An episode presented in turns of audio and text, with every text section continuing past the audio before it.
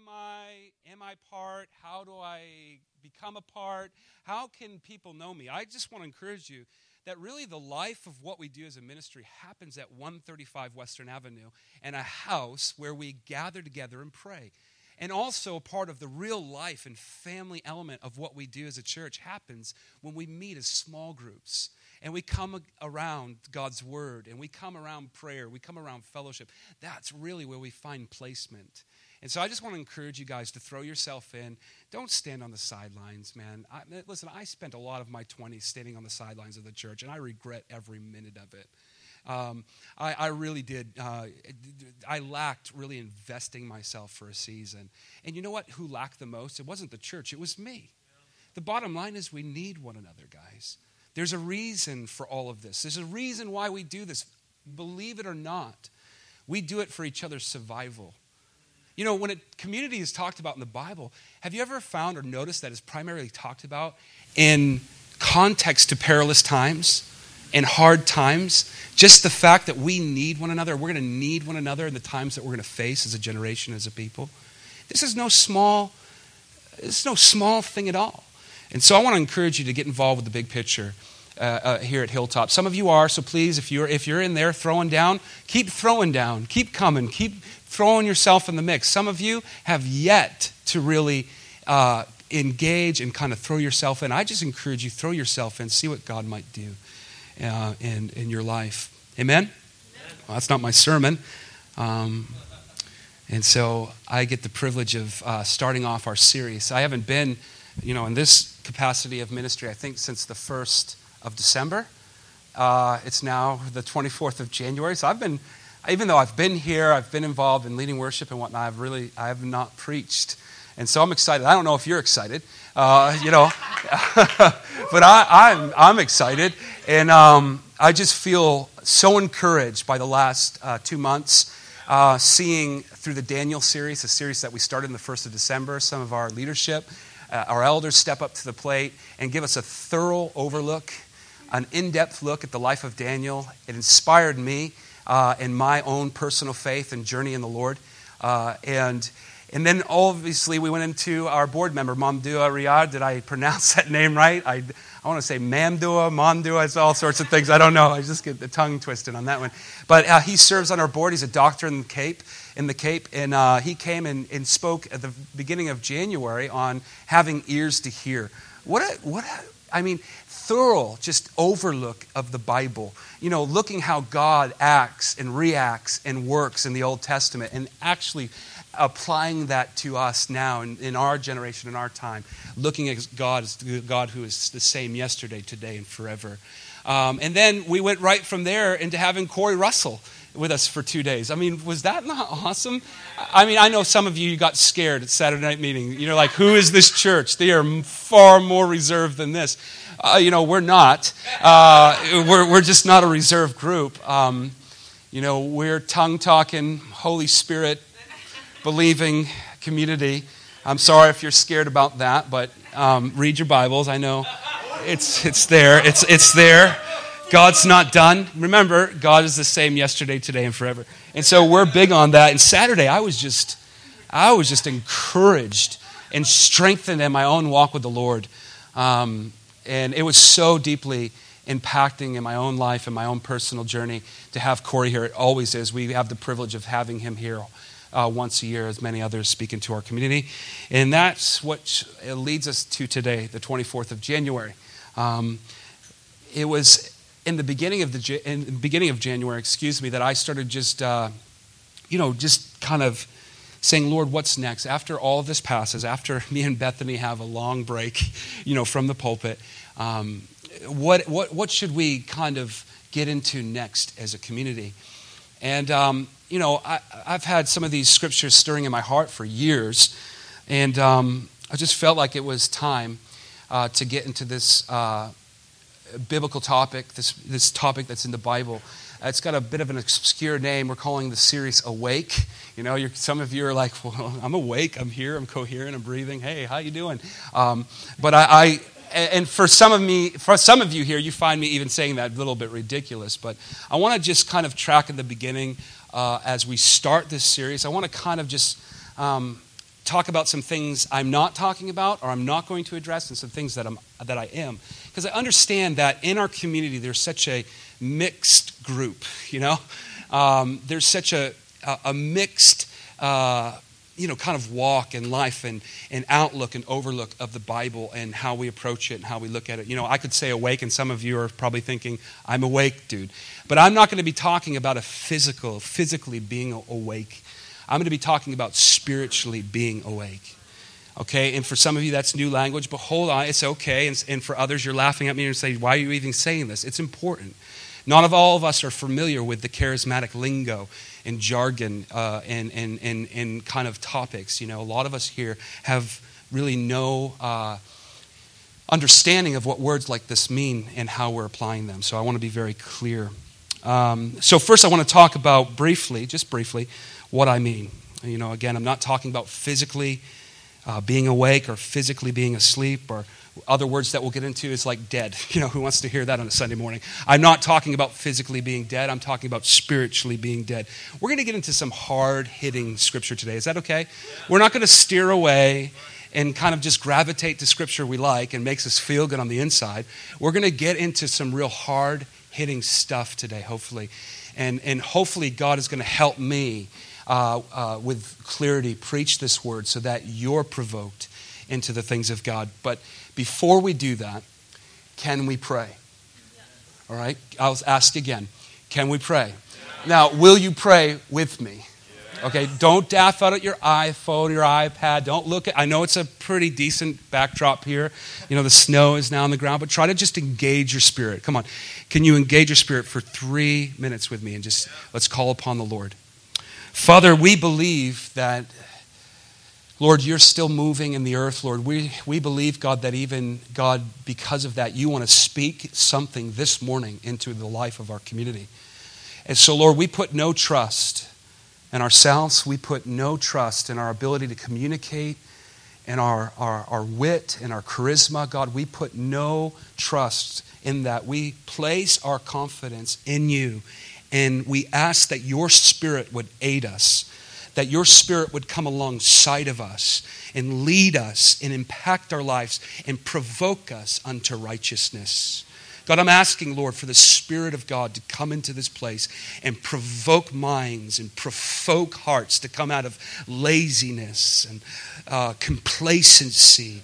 Uh, Lord, that we would be able to, by the grace of God, cast off a lethargic spirit. In Jesus' man, name we pray. Amen. Amen.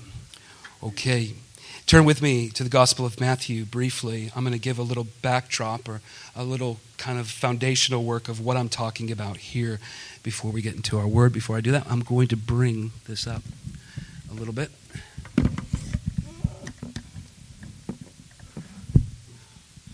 Things are so complicated. Matthew twenty-three, I got it, man. I got it.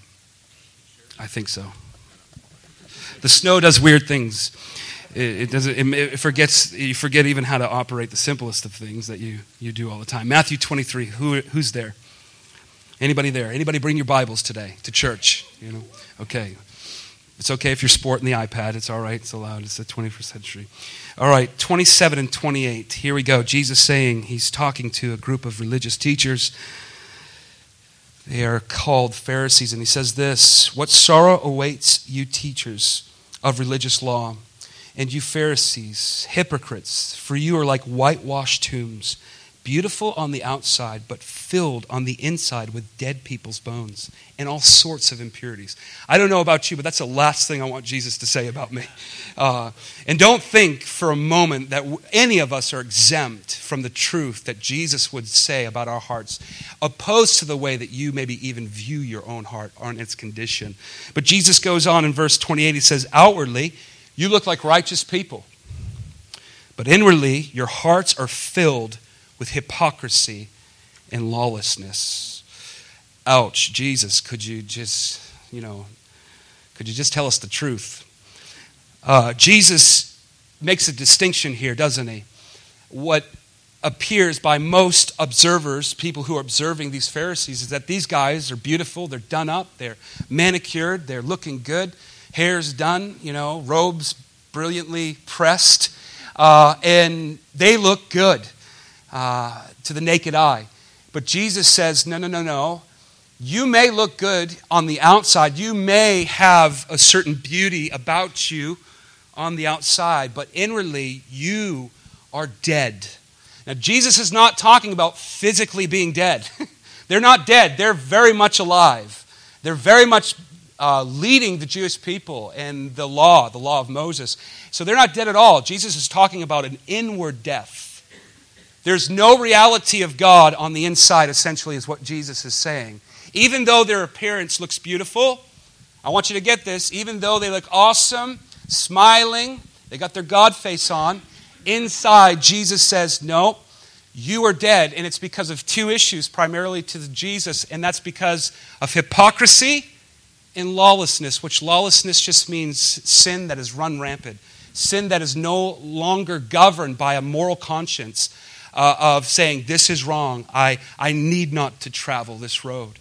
And so Jesus makes this distinction. He says, guys, I know you look beautiful, and to everybody here, uh, you know, they think you're pretty special, but here's the truth.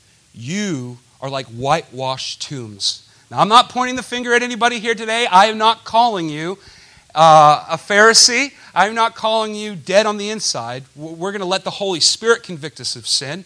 I'm just bringing it into play to help us understand that this is not a physical death that Jesus is talking about, but this is a spiritual death that he is talking about. Turn with me to Revelations chapter three, one through two. Is it okay if we get into the Bible today? Yep. Okay, some of you are on board. How many are with me? Okay. You know, I just have to find yourself throughout the, the messages saying, God, just get this funk off me. Get this, get this, ugh, whatever this is, whatever this heaviness. How many are feeling heavy today? Raise your hand. Just be honest. If you're if you're feeling heavy, just like loaded down with the pressures. Okay, Holy Spirit, I ask that you break in right now. I ask, Holy Spirit, that you would lift our heaviness and you would put on us garments of praise, Jesus. Lord, that we would look at no obstacle being greater than you, but that you would fill our eyes, and by filling our eyes, we would see the truth and cast off the heaviness and the weight of the week, the month, and the year. Revelations chapter three, the first two verses. I'm going to start the second half of verse one, so I'm going to bypass the whole angel of the Lord stuff. Um, second half of verse one, it says, I know the things you do. Who's these things that these people do? Well, it's a church in Sardis. I think I pronounced that right. Essentially here, John, uh, actually Jesus speaks through John to seven churches. I actually call the seven churches the seven conditions of humanity, uh, you know, because everything is applicable to us today. And so we can read Revelations not thinking if it's a time off there. We can apply it currently. And so Jesus says the words in red are the words in red in your Bibles. Do you have your Bibles? Are the words in red? Yep. So this is Jesus talking. I know all the things you do and that you have a reputation. Some of you are like, why do you stop there? Very, very important. Same thing, essentially, Jesus says to these Pharisees in the Gospel of Matthew. He says to the church at Sardis, he says, listen, I know you have a reputation for being alive. Again, this is not physically being alive. This is spiritually being vibrant and alive. Jesus, the Messiah, through John is saying, listen, Sardis, I know you have a reputation for being alive, but, but you are dead. Ouch. Let Jesus never say that about Hilltop Church. Oh, Lord. God, keep us alive. Keep us alive. He says you are dead. And then he goes on to say, wake up. Strengthen what little remains. For even what is left is almost dead.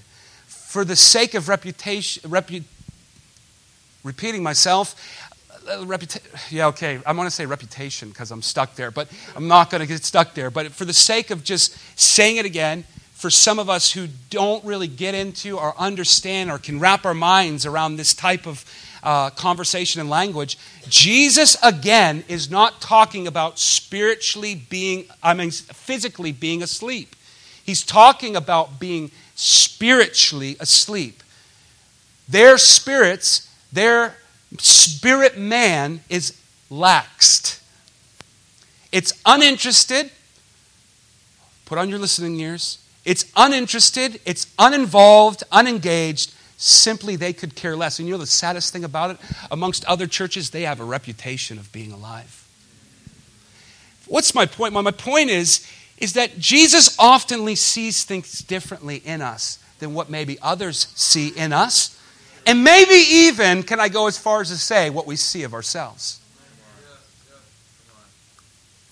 And surely it is in these two cases. And this is just two scripture verses that help us understand um, this concept of being awakened or alive. The scriptures speak of spiritual deadness and slumber, again, not physically being dead or asleep. This may seem laughable, again, to most of us as we're not necessarily have been brought up in the charismatic world or the world of where actually things like the, these are, are spoken about and preached about. But the Bible is full. The Bible, especially the New Testament, is full of this type of language. And again, Jesus sees things, guys, oftenly entirely different than our peers, entirely different than ourselves, entirely different than our family members. Why? Because we know from Scripture Jesus is not interested uh, uh, uh, uh, on just and focused on the outer shell of man. He, he's looking at the inner man, the thoughts, the emotions. We all have thoughts. You're probably having some of them right now. Who knows what they are? Hopefully they're they're good and godly. Uh, but we all have thoughts, so we can all equate. That's what Jesus is looking at. He is not concerned about what you're wearing today. Obviously, to a certain degree. Listen, you know, in our culture today, we kind of run rampant. But Jesus is not necessarily so concerned about your hairstyle, your makeup, your outward appearance. He's looking at your inner person. He's looking at your character. He's looking at how you steward money, how you serve, how you treat your wife. He's, steward, he, he's looking at how you're dating, how you're giving yourself to His Word. That's what He's looking at. And so I just want to remind us of that today. Tony looks like, I already know that. Okay. Okay, let's just pause here. And now I'm just going to put another like cornerstone in this foundation. Is it okay? I just kind of want to build upon something strong, a strong case that can help us understand that, that Jesus loves us. Okay, with this being said, turn with me to the Song of Solomon, chapter two, verse fifteen. One verse, I know for say, I heard wow. I'm like, some of you guys are already checking out. You're like, oh my God, where is this guy going to go? The Song of Solomon. Ah! Stay away. I'm going there. I'm going there. And for men who have a problem with intimacy with the Lord, guys, just get over it because uh, we're His bride. And there's no distinction between male or female. We are His bride. Okay? And so in the Song of Solomon, chapter two, verse fifteen, simply uh, kind of a poetic verse, and I hopefully can bring some understanding. It says, catch all the foxes, those little foxes, before they ruin the vineyard of love. For the grapevine are blossoming. Okay, guys, simply before you check out and before I lose you, especially some of your men, don't worry. I, I, you can keep your man card. You're good. Uh, it's it's okay to be tender. It's okay to be intimate with the Lord. I'm not talking about sexual im- intimacy, friends. I'm talking about just the intimacy at heart where we can respond correctly as men and not feel like, oh, it's threatening our manhood. And so here in the Song of Solomon, it talks about these little foxes, these little pesky appetites, if you would, these little temptations. Let's just call it for what it is as you study. It's, it's sin. It's sin. And right here in Solomon, he's, he's doing this beautiful poetic verse of saying, listen, first of all, beware. Beware of these things. Beware of these little foxes. Uh, just don't, uh, just don't stop at being aware that they're there, but catch them up. Safeguard yourself, in other words, against these little foxes. Why? Because they seek to ruin the vineyard of love. Okay, let's let's let's look at this, right? Jesus says what? He says to, um, I forget uh, who it was exactly in the gospel. Forgive me, I'm having a brain cramp right now. But the guy, I think it was a Pharisee, says, he, they're talking about the law, and he pretty much just asks him a question. He's like, what's the most important law that there is? Jesus says, well, thou shalt love the Lord thy God with all thy heart, right? We know the scripture. He goes through this. But but understand that this is the same love that in the Song of Solomon, he's telling us to safeguard. Okay, it's because of love that we need to be aware of some of these things. Pretty much the essence and the cornerstone of what I'm going to bring uh, or into focus today through the sermon is that we are to uh, partner with God in this story of love. It's not just God's love for us. It doesn't just stop with his love for us. We already know that God loves us. I, I don't know if there's anybody here, and I hope there's not, that are confused on that issue. He sent his only son to die for us so that we could be reconciled with his Father. I mean, I don't know about you, but I wouldn't give my son up for anything. I'll just be quite frank. You know, but God does it, and I feel good about having only one child, honey. God only had one child. I'm just, I'm preaching, guys. Anything could happen. I'm, I, anything could happen. But anyways, this, in this song, we are we are exhorted, we are encouraged. Matter of fact, we are commanded to protect that vineyard of love. Why? Well, according to the Song of Solomon, it's tender. Come on, how many feel like your love for Jesus is very weak? It's very tender. It's always it's always kind of governed and led by circumstances and how your day's going and if your bank account's in the black. You know, it's always, if, if you and your wife are getting along. You know, there's so many things that stir and direct our emotions that honestly, guys, we're commanded in Scripture to safeguard and to fight for this love. We play a part. And so these little foxes are...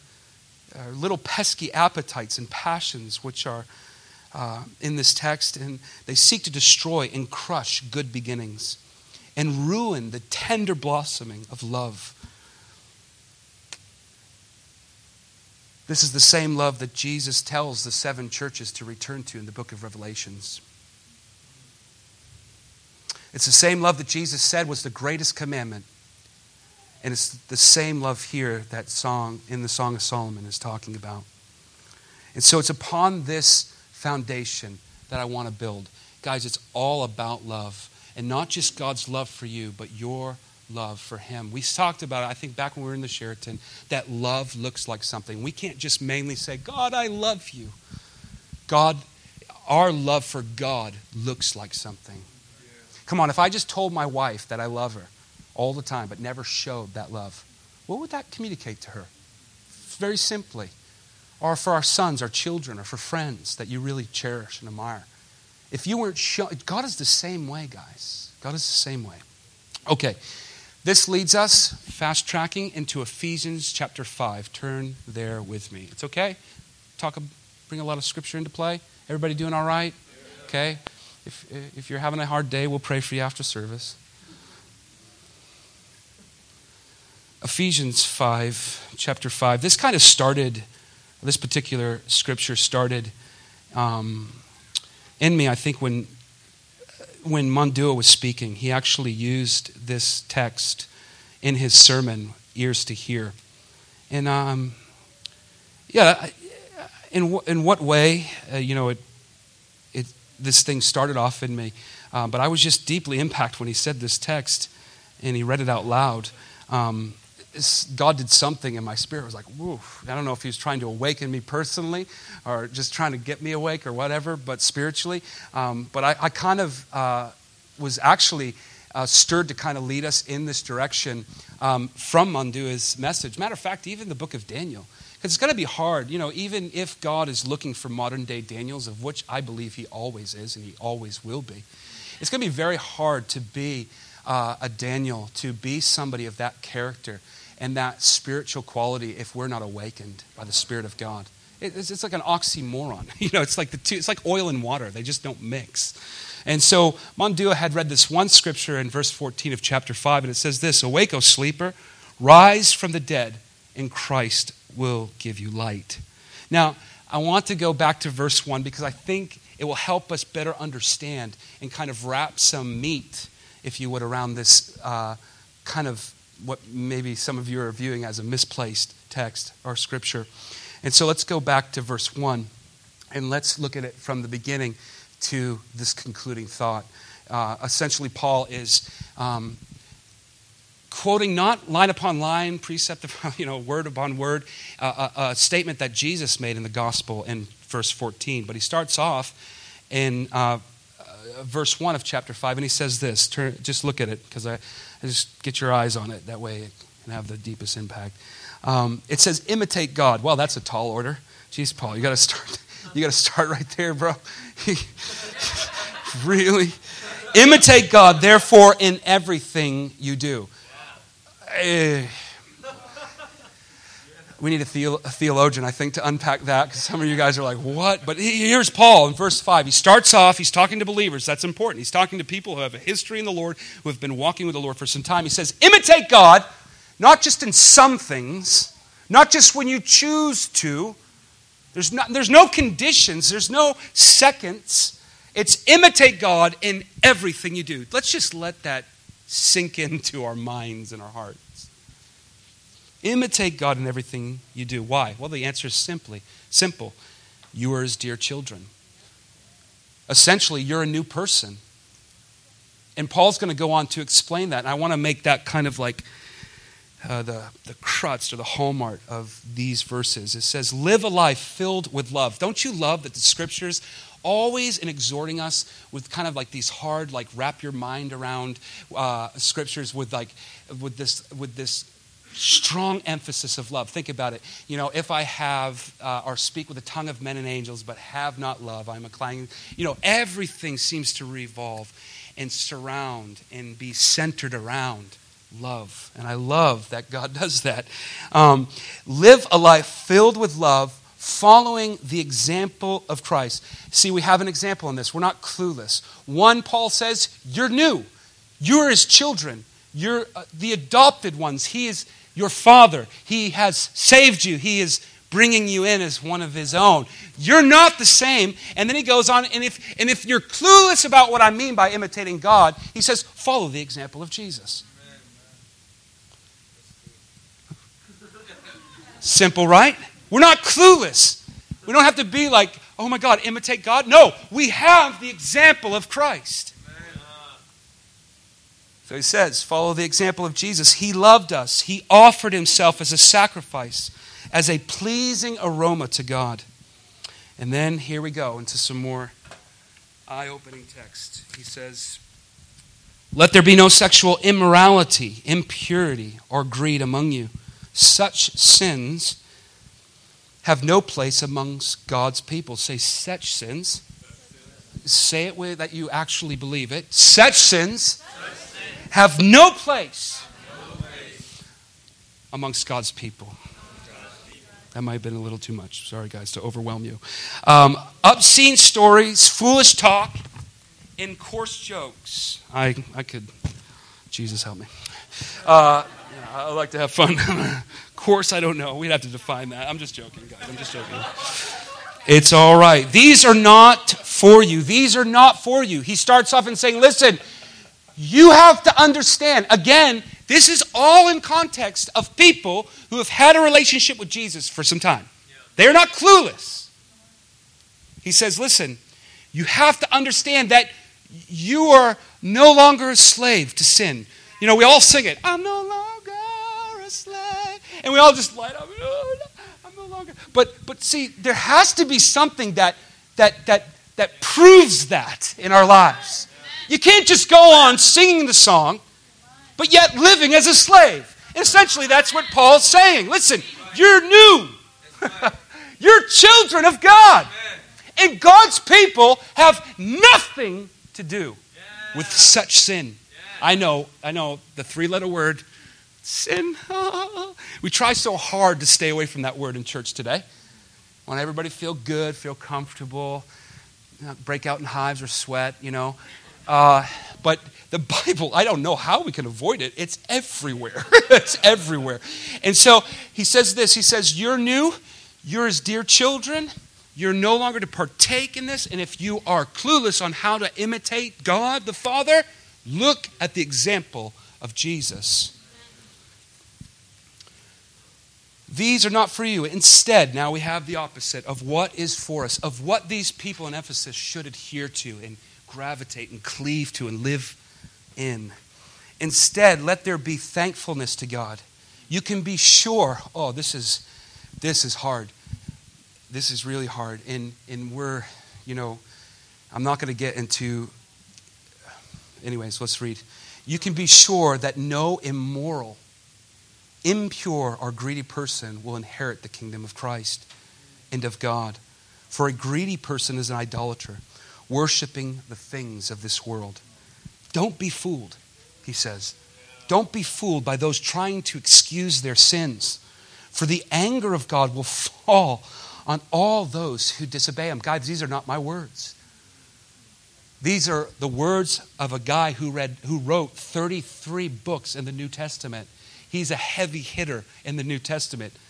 This is Paul the Apostle in his letter to the Ephesians. Don't participate in these things these people do. Again, here we have some of the same language of verse one through three. Uh, it says this, um, for once you were full of darkness, but now you have light within you. Pro- that produces, this light only produces what is good, right, and true. I love this verse. I just love this verse because it, it, it just so speaks into and, and kind of brings closure to some of these hard-hitting uh, scripture verses that we're reading. It says this. It says, carefully determine what pleases the Lord. Yeah. Yeah. So, some of us act like we know. I know what pleases the Lord. Wow. I'm no longer...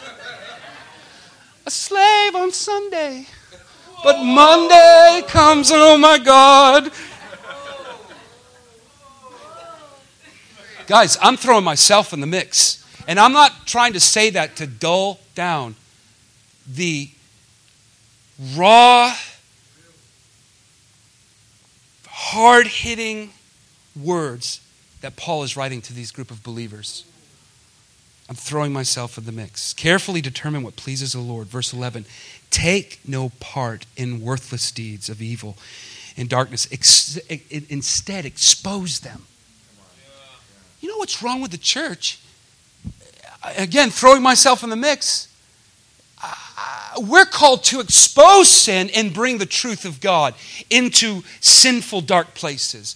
But most of us have no problem just hanging out in dark places and trying to come into the light when we have a little service or a prayer set. You understand that this is all for a reason. We're light bearers, guys. We bear the light of Christ in us. And that light becomes, when not carefully determining what pleases the Lord, that light becomes a flickering kind of a... Yeah, my front light always goes out, especially in the cold. Dies. Jeremy Riddle was saying about light and the effects it has in a completely dark room. You know, you're in dark and you're like, you get, maybe there's a bunch of people around and you're like, oh, feeling people, you're like, oh, people over there. But then the light comes on and usually like, ooh, everything is exposed. We're to be light bearers, guys. We're called to not dwell in darkness. We're called into being sons and daughters. And ultimately, guys, this is the most terrifying part of this text, is that because we are children of God and because we have the light within us, that light, get this, according to Paul, only produces what is pure and true and right. What does that mean? Well, it says, it means to me that if there's things that are mixing up with that light or kind of taking the effects or the, the radiant beams of that light out of focus or out of play, it's because I'm filling my life with other things. I'm entertaining two realities almost. I'm trying to keep one here and then one here, you know, just like, I I can't split too much. These are kind of skinny jeans.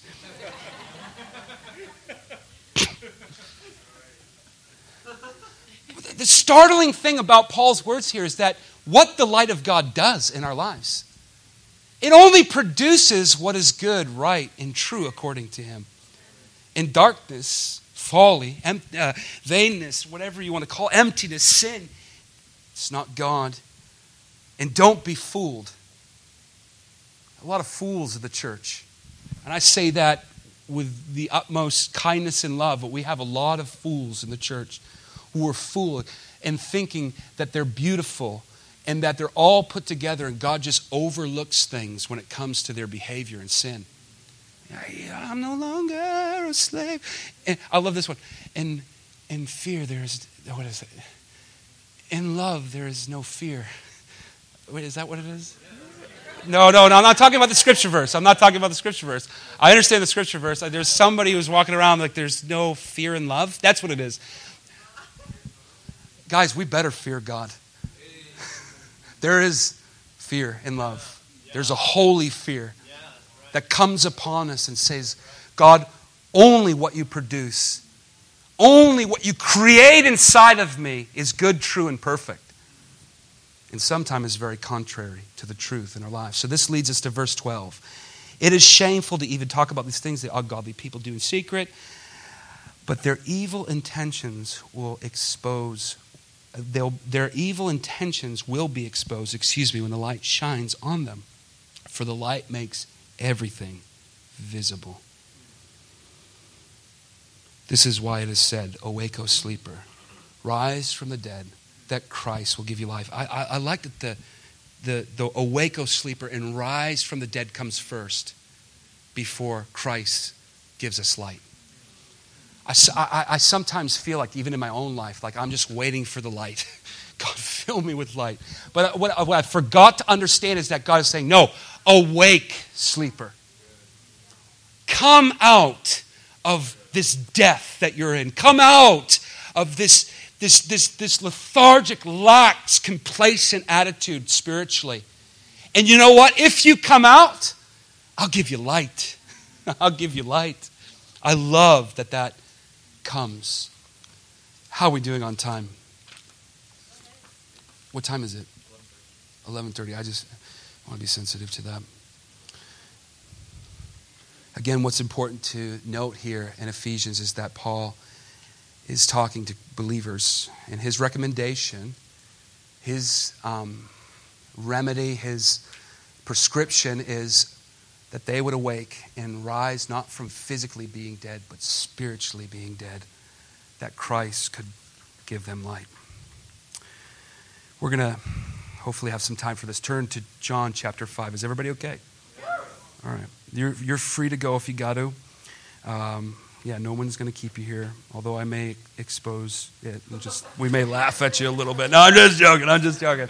It's okay. It's church. You can smile. It's okay to tell jokes. It's John chapter five. Actually, John chapter five, twenty-five is where Paul kind of takes um, that uh, verse fourteen of chapter five of Ephesians.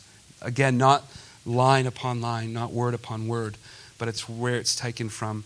But here we have a story of a lame man, and we actually can see within this story um, this or how this kind of plays out in the life of a lame man who is paralyzed for thirty-eight years, hanging out by some river or some pool that people would go into and be healed. They went in there for medicinal reasons, excuse me.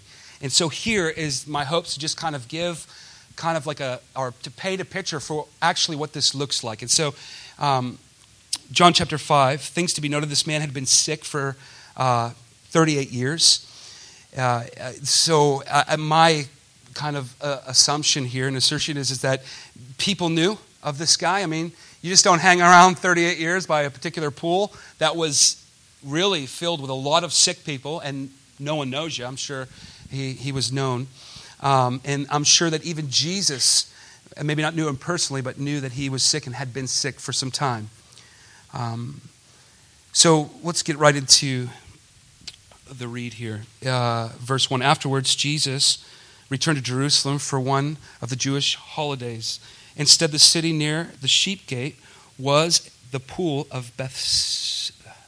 Bethesda, thank you. Uh, with five covered porches, crowds of sick people, crowds. There was a lot of people there, blind, lame, or paralyzed, laid on the porches. One of the men lying there had been sick for thirty-eight years. This is the man that Jesus heals on a rather unpopular day to heal him, evidently. I guess there's, there's some kind of clause in the Mosaic law. It says, you will not work on this particular day. And you know, quite to, as you study it, you look at it, that actually the gripe of these Pharisees who ridiculed Jesus for healing the man, their real gripe was with Uh, the claims of Jesus being Messiah, but the work thing came into play that this guy actually picked up his mat and walked. Can you imagine that? That's what they were all like, all in a tizzy over. I don't know about you. Anytime I see a lame man walk that's been lame for thirty-eight years, I don't think I'm going to be too uh, upset about it. I'm going to be pretty happy. And so that's the backdrop of this story. Um, so this man had been laying there for some time when Jesus saw him. We're in verse six. He had been ill for a long time. He asked him, would you like to be well? Would you like to be well? It's a pretty honest question, isn't it? You know, it's not, of course. Um, he said, I can't, sir. Yeah, not filled with a lot of faith. Uh, the sick man said, for I have no one to put me into the pool when the water bubbles up. Someone else always gets there ahead of me. Jesus told him, stand up, pick up your mat, and walk. Instantly, the man was healed. He rolled up his sleeping mat and began walking. But this miracle happened on the Sabbath. So the Jewish leaders objected. They said to the man who was cured, you can't work on the Sabbath. Again, the guy picked up his mat, thirty-eight years, paralyzed, lame, can't walk. He picks up his mat, and I guess it just it just sat wrong. But really, the true object of their frustration was Jesus. It always had been in Jesus' time. They wanted to kill him, stone him, any way to flog him, any way to get him out of the picture, they wanted to. Um, and But this man was healed. We're moving down in verse thirteen. The man didn't know... F- I'm sorry, the man didn't know, for Jesus had disappeared into the crowd. You know, I love that about Jesus. You know, often in the charismatic world, once a healing happens, we'll Facebook it, we'll tweet it, we'll put it on video. Ah, ah this man's walking, ah, put it all over. You, you, you know, commonly, Jesus' practice was disappearing, you know. Uh, it's, it's pretty powerful. Um, but afterward, Jesus found him in the temple and told him, now, are you well? So, I'm sorry, now you are well, excuse me. So stop. What does your translation say, Will? Ooh. So stop sinning, or something even worse may happen to you. I don't even know where to begin with that verse. Now, I understand the immediate thought is like, okay, so sickness is directly connected to sinning. That's not what I'm saying. It's, it's, more likely that Jesus is talking about a moral um, crumbling in this man, a, a, a place where he, uh, something far worse than his physical lameness is what most commentaries and most writers say. Something that is far more um, uh, colossal and devastating in the effects of having a, a lame spirit, a lame inward man, you know, uh, uh, and, and to Jesus... Uh, that's exactly, almost all commentaries and all theologians are unanimously saying that Jesus was not talking about physically sinning, but he was talking. Jesus was confronting and saying, listen, don't get into a stupor. Don't get laxed. Or something might worse, might, something far worse might happen. That's powerful. And so then we have the irate leaders and Pharisees. Jesus kind of drops a bomb about his deity. Uh, and uh, that doesn't sit well. That doesn't bode well. And here he goes in twenty-five. He says, Jesus, words and ready, says, I'm kind of moving fast, guys, because I, I feel like there's enough material to cover another Sunday. So uh, I want to conclude here, though. Jesus in verse twenty-five, he says this, and I assure you that the time is coming, and indeed is here now, when the dead will hear my voice, the voice of the Son of God, and those who listen will live. The Father has life in himself, and he has granted that same life-giving power to, to his Son. I want, to, I, want to under, I want us to understand that both the word dead and life have dual meaning in the in the Hebrew. And it it it it, it speaks to those, and that's why Jesus said that for the time is coming, but is also here now. So he's saying, essentially, God has granted me, Jesus, not me, but Jesus, life-giving power. And it's not just to raise the people in the grave. Right. It's not just for a time that's coming, but it's here, it's now. And I have the ability, essentially modeled in the first verses of chapter five, in this layman, I have the power not only to do it unto eternity, but I have the power to do it now. Exactly what I just demonstrated in healing this lame man. And again, we can look at the miracle, but essentially in verse thirteen, Jesus is not talking about his physical lameness when he says, stop sinning. Essentially, Jesus most likely grabbed the man and said, stop sinning or something far worse will happen. But again, when we unpack what sinning means, we understand that it's more so having a laxed spirit than it is continuing. So I don't know anybody that I know, me including, that really has a high tolerance or gravitates towards sin when they're alive in their spirit. The last thing I want to do when I'm living alive, when Jesus has awoken me, my spirit man, the last thing I'm going to do is daff out at sin and entertain sin. Amen. Come on. For me, I'm like Rocky Balboa on steroids when Jesus got my heart and when I'm awakened in my inward man. And so Jesus says, I not only have the power to raise the dead, I also have the power to raise those who are spiritually lame, who are spiritually sleeping. See, some of you, some of us, that sounds better, doesn't it, than, than accusing. Uh, some of us think, you know, we, we, we kind of roll around in life and thinking that life is just hard and the devil's just after me and just having a bad week. My friends don't like me. My mom says my breath smells. You know, just, just not good, not good.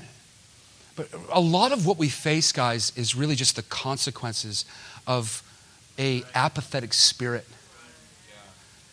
The place where your spirit man should shine the most is in some of the most traumatic, dark, hard to navigate, hard to work through places in life.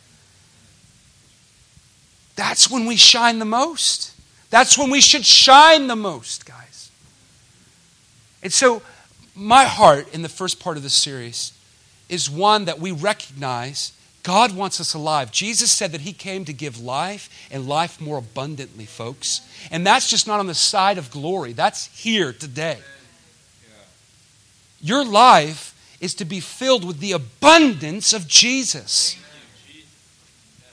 Not to be the victim to your own circumstances and bad days. Had a bad day again. You ever heard that song, Fuel? I'm kind of dating myself a little bit there. But God, through Jesus, gives us life. Not just eternal life, but abundant life here. That we can rise to every occasion. We can rise to every storm and shine the resilience of Jesus, the work of God inside of our inner man at play. I, I don't know about you. Every time I hear somebody's having a bad day again, and I see, like take for instance Corey Russell. The man stands here and preaches, but little of us know that he lost his son not too time ago, not too long ago, recently. But you would never know. Why? He's heartbroken. It's hard. It's not easy. That's a traumatic thing. They were waiting a long time for a boy, if you know Corey personally. Felt like it was a miracle that God actually blessed him and God had actually had favor on them by giving him a boy. Then all of a sudden, in a tender age, I don't know how, nine months, he died in his sleep and never woke again. But you would never know that, because Corey has tapped into something in God that's available. We shine the most, guys. We we are to burn the brightest when trouble is on our doorsteps, when emotionally, physically, we're experiencing pain. That's our opportunity to be Jesus in the earth. But it can't happen apart from slumbering. It can't happen apart of sleeping at the wheel and, and just cruising through life uninvolved. You know, that was the problem with most of the seven churches in Revelation. They were uninterested. They didn't care about, uh, you know, service. They didn't care about the kingdom of God. They, they, they, they had no personal attachment, no personal engagement of their own spirit over the people, of rightly shepherding those who were lost and those who were in pain and devastated. Just let's cruise. Let's cruise. The most dangerous thing, guys, in the church today, I believe, and this is just probably just one of them, but it's it's it's it's it's up there, is slumber. It's it's knowing what to do and never doing it. You know that that was the disease of these hypocrites, the Pharisees. You know, some of us think that they're just a model of what to stay away from. They are, even though Jesus said, "Do what they teach." When I learned that, I was like, "No way." I would dare to say that there is the resemblance, there is the attitude of the religious structure, the religious, pious, beautiful on the outside, dead on the inside people in the church today. I don't know about you. I didn't sign up. I didn't give my life to Christ to just cruise. I didn't say yes to the Lord just to have a nice house and a couple kids and a dog. I have all of them. That's what happens when you give your life to Jesus. He still takes care of it. But I didn't, I didn't sign up not to take chances or risk. I didn't sign up as a pastor just to call people to pray, but never go to that prayer room myself.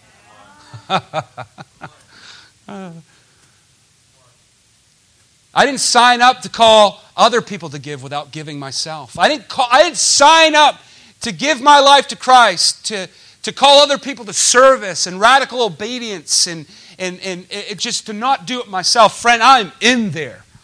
I'm in there. Swinging. And until He comes back, I will continually be in there. Is this all right? I know some of you guys want to hurt me right now, but you'll get over it, you know. It's, honestly, I could care less. Um, I, I really, you know, I love you guys, but some of us need our cages rattled. We need to stop entertaining the ideas of getting to the prayer room. We need to stop entertaining the ideas of living radical and obedient to Jesus. We need to start doing them. Love looks like something. Let's pray. Father, I thank you for your word. I thank you for these people. God, um, we just want to be obedient to put your word out there, and then our own hearts respond accordingly. And so, Holy Spirit, we trust you. We trust you that this week you're going to flesh this out. You're going to work this out. You're going to do your work in us. We trust you that you're powerful, you're able. Lord, even if we're cynical, offended, or jaded, even if we find ourselves, God, sleeping at the wheel in our own faith, Father, we trust, God, that you will sound the alarm in our own lives, and that you will awaken us, God, that you won't allow us just to be laxed in our faith, that you won't uh, allow us, because you love us so much, to just allow things, Lord, that are displeasing and things that you don't approve of to run rampant in our life. Jesus, we trust you. Now, Holy Spirit, we ask, come convict us of sin. Lord, we gave the word. Now you, by the power of your Holy Spirit, convict our hearts. Father, remove the sting of condemnation. Father, I ask, Lord, that we as a body would know the difference between um, condemnation and conviction.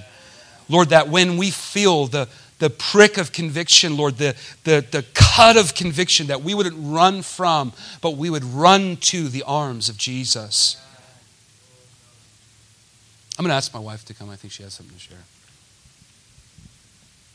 I just want to highlight a verse that Daryl touched on, um, but it really is key because I know that there's many of us, if we really unpacked the Hebrew and Greek understanding of sin, because there's many of us here that kind of go, I'm not out fornicating, I'm not a drunkard. Um, you know, there might be ways that we classify sin, but honestly, the passage of Scripture in Song of Solomon when it says catch, it actually uses the word specifically, the little foxes.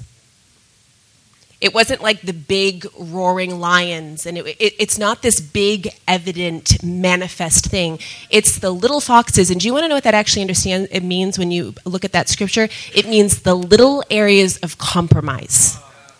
And so this is what I want to say to our community, is that everything that we're talking about in being awake, it really has, it, like Daryl said, it comes down to the issue of love.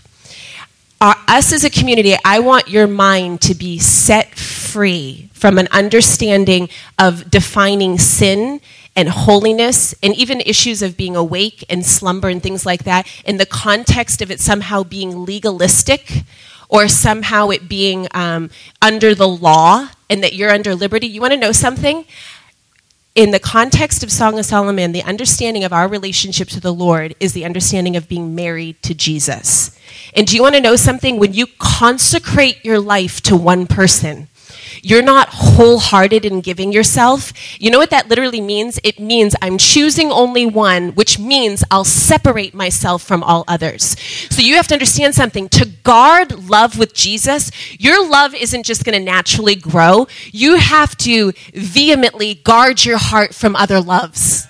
You have to vehemently guard your heart from things that will take away love and those small areas of compromise. That's what causes love to grow. And do you know that in our relationship with Jesus, just as in a physical relationship between a husband and a wife, there can be places where it, it doesn't mean that there's an adulterous affair. It can be things that distract from cultivating love. And so as a community, I think sometimes when we look at big words like sin, we're like, well, I'm not in sin. I want to say, let me let me define it to you a different way. Is there something just simply distracting you from cultivating love with Jesus? So it's it's we're neglecting that relationship. And those are the little foxes. Because instead of love increasing, because that's what he desires, love is being neglected and we're giving our heart and our affection to other things. And so it's that understanding that sometimes we define sin as certain things, but that is sin, is when there's a neglect of that growing, because that's what he desires, is we know his love for us, but he wants a responsive heart of love toward him. All right. I One more thing, and I, I promise I won't I won't do that where everybody just starts talking. God wants more for you than just a reputation. Come on. You, you, you know, it's more than just a bumper sticker he wants on your card, your car. You know, it's more than I love Jesus wherever on your wrist or what would Jesus do. I know it sounds pretty cliche and corny, but it's true.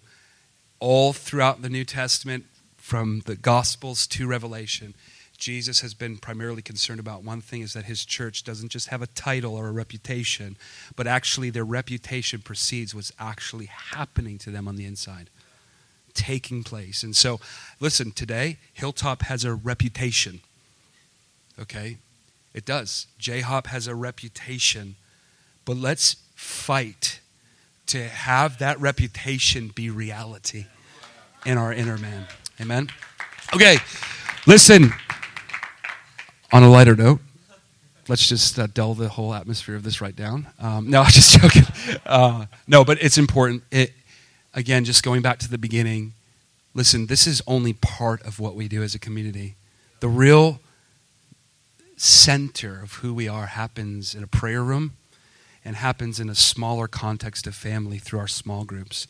And so I want to encourage you guys to plug in, and don't just come for a week or, you know, let your attendance be spotty. Really throw yourself into the mix and see what God might do in your life. Amen? And if you want any information, luckily we have people that are ready to give you any information that you need. We love you guys, and come back next Sunday for the next part of the series.